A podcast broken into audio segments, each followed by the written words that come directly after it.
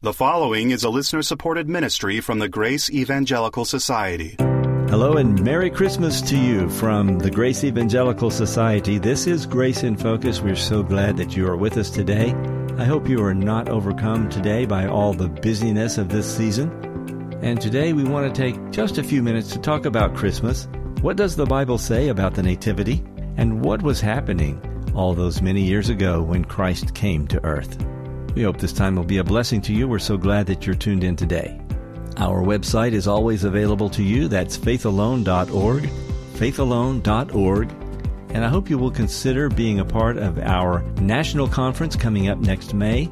You can find out details about that conference on faithalone.org. Now, Bob Wilkin and Ken Yates talking about Christmas. Welcome to Grace in Focus. Ken, I thought we might do something about Christmas. Yeah, it's always interesting studying the New Testament and Christmas and realizing it's not December 25th when all this is going on. When do people, Bible scholars, think Jesus was actually born? I mean, if they had to guess. What I've always heard is somewhere around August, September, October timeframe. Oh, really? Right? Because of the sheep being out in the fields or something like Oh. that. But I don't know. The, I thought it was like March, April for the well, same I've- reason. Yeah, I've heard that there's two times in the year, right? In the fall and then in the spring. And so I've heard both. Yeah. In any regard, it probably wasn't December. December 25th, I believe, was selected because the Catholic Church wanted to tie it in with what, the winter solstice? Pagans had a holiday, so it was a way to make them, so I understand, more comfortable. And why is it even called Christ Mass? Is that tied in with the Catholic Church? Is that I- where we get the I- name Christmas? That's my understanding. The Really? Christ Mass, yes. Wow. Yeah. I mean, the date is probably off. The name is probably off. And of course, there's nothing in the New Testament that tells us to celebrate the day of Jesus' birth, right? Yeah, and I think there's probably a lot of reasons for it, but one is just imagine if we actually knew the day Jesus was born. Think of the pride that people would feel if, oh, my kid was born on that day. And Right. I could see parents even aiming for it. One of the reasons we don't have any pictures of Jesus and that God hasn't given us that is because God doesn't want people venerating pictures. Yeah. God know. doesn't want people to worship relics, which is, of course, what happened in Catholicism, right? People were looking for pieces of the cross so they could worship the pieces of the cross or, or whatever. And it seems to me if we had too much information about the birth of Christ, probably people would end up worshiping the details rather than Christ. Sure. Where was it at? Just imagine if someone had the manger he laid in Right. or something like that. I mean, yeah. Let's take a look at Matthew chapter 2. Even though we aren't commanded to celebrate it, there's certainly nothing wrong with remembering the birth of Jesus each year. In other words, when you look at Matthew 2, the kings or wise men or whatever they were that came from the east, they were bringing gifts to Jesus, right? They weren't giving gifts to each other. And so, if we wanted to be more like what happened in Matthew 2, we would use Christmas to be a time to give gifts to the Lord's work. Our devotion to him in whatever way Something. we express it. Yeah. Right. Okay, well, in Matthew 2, one of the things that jumps out at me is you have Herod the king, and he receives wise men from the east. We're not told there were three, by the way. They get that from the gold, frankincense, and myrrh, but there could have been any number of them. And they came to Jerusalem saying, Where is he who has been born king of the Jews? And that probably would have bothered Herod, right? Yes, because Herod was anything but the king of the Jews, right? He was an Idumean and um, he was an illegitimate king but he is called the king. because he was made so by Rome, of course. Right. So then he says, We have seen his star in the east and have come to worship him. Somehow there's some cosmic sign that leads them toward Jerusalem. And when they get to Jerusalem, instead of following the star, they stop and they somehow get an audience with King Herod. Now, you know, I remember reading somewhere, I and I don't know if this is absolutely true, but it makes sense to me that this would have not just been however many there were. Let's say there were eight of them. It would have been a big caravan because they would have had all this stuff, and these evidently were fairly well off people. Yeah. So they would have been there with their servants, with their animals. You know, we see the pictures of these just three guys, but it would have been probably much more noticeable. I mean, You it know, could have been 50 or 100 people. Exactly. And so they come riding into Jerusalem, and it's like, wow, that would have gotten Herod's attention. So Right. they ask, Where's he going to be born? And Herod asks the scribes and the chief priests, and they know right away. They quote Micah 5 2. But you, Bethlehem, in the land of Judah, are not least among the rulers of Judah, but out of you shall come a ruler who will shepherd my people Israel. You know, evangelicals point to Micah 5 2 all the time, but the rabbis did as well. They knew.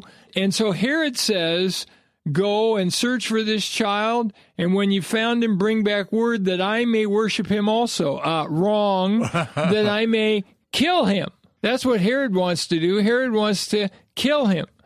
But it goes on, and all of a sudden, the star which they'd seen now is shining brightly again. And so they're able to follow it. And of course, they know where they're going. They're going to Bethlehem, but evidently the star somehow gets them to the right location. They don't end up in the manger. Where do they end up? in the home, right? Yeah, because he's no longer the baby Jesus. He's now the child Jesus. He's we don't know how old exactly, but months old or whatever before they've gone to Egypt and then later back to Galilee. And so they opened their treasures and they presented to him gold, frankincense, and myrrh. But then they were warned in a dream, and so they went to their own country another way and did not go back to Herod. Well, then the angel of the Lord appears to Joseph. So notice all the angelic activity. Of course, the angel appeared to Joseph and Mary before Jesus was born, and then the angel appearing to the wise men, and now Joseph is being warned in a dream to flee to Egypt. So he does so, and they go by night and was there until the death of Herod. Out of Egypt I have called my son. That's Hosea 11:1. And that was true of both Israel the nation and the true Israel, the, true Lord Israel. Jesus. Yeah. Yeah. Reading through these verses, I don't know why. It's funny how when you have a class and something sticks out. I remember years ago being in Howard Hendricks' class, and he talked about verse three through six, where it says that Herod the king heard and he was troubled, and all of Jerusalem with Right. him. This should have been wonderful news. Right. Why would they be troubled? Why would they be troubled? And so I'm assuming, reading between the lines here, I would assume it's like, oh no, what's Herod going to say? How is Herod going to react? Because Herod wasn't a nice guy. But what I do remember Hendricks saying is when he called the scribes and the chief priests and he said, well, where's he going to be born? He goes, oh, right down the road to Bethlehem. And then Howard Hendricks said, they weren't even willing to go down there and see. You know, here comes this huge caravan from the east. And from Daniel, we know that the time was being fulfilled. Mm-hmm. Daniel 70. So you would have thought they would have been excited and run down there to Bethlehem. It was only a few miles away to see, well, what is this? You know, these men have come from the east saying he's born of the king. Daniel the prophet said this is about the time. Let's go down and see what's going on. But they don't even walk Right. down there to see. Right. And how far from Bethlehem to Jerusalem is what, seven miles? I was think? going to say about five miles, but definitely short enough to go check it out. Yeah.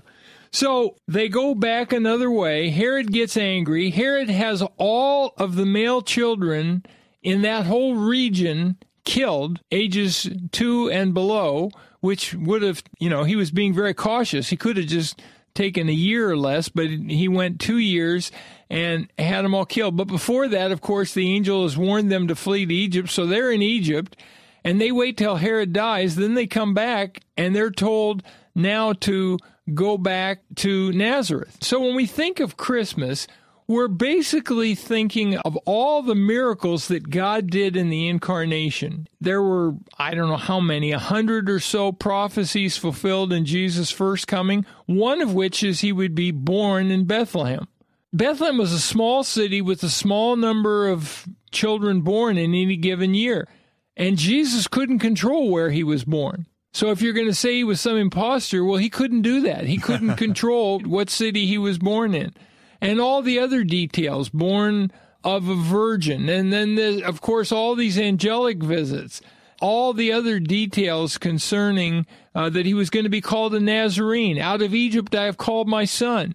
And there's so many details that point to the miraculous work of God. Even before Jesus does a miracle, There's plenty of evidence this is the Christ. And also, how did these wise men know to come? How did God communicate that? I we don't know. Are these men born again? They sure seem like it. Right. Unlike Herod and evidently the people he's consulting who don't seem like it. I mean, these men have made a long journey.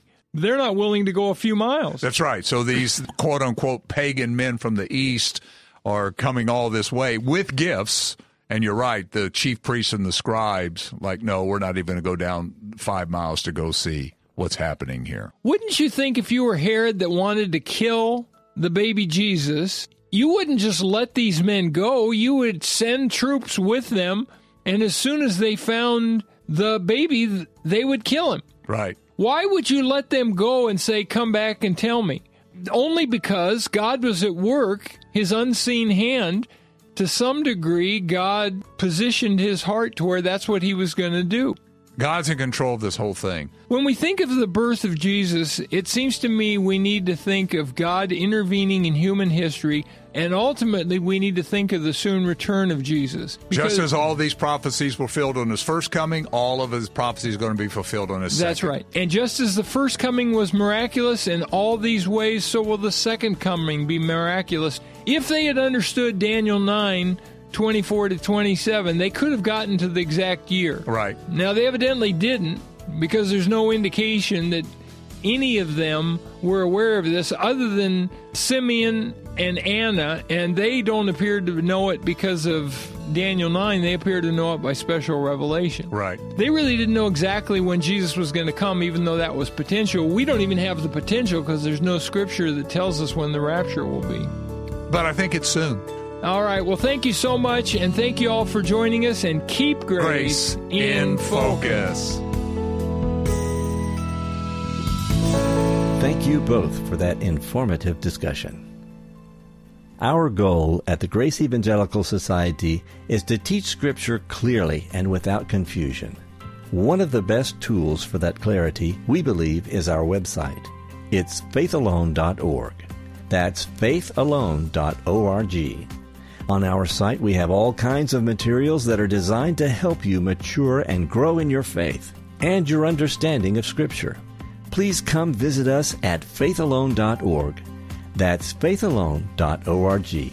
You'll be glad you did.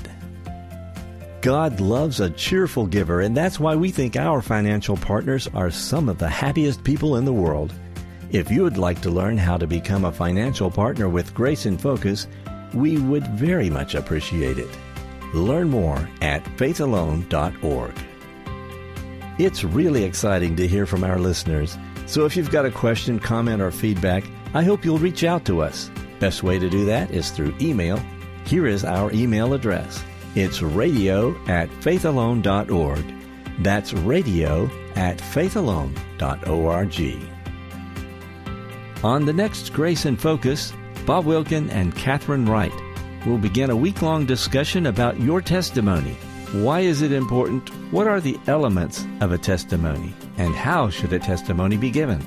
Join us all next week on Grace in Focus. This is the Grace Evangelical Society. Until next time, let's keep grace in focus. The proceeding has been a listener supported ministry from the Grace Evangelical Society.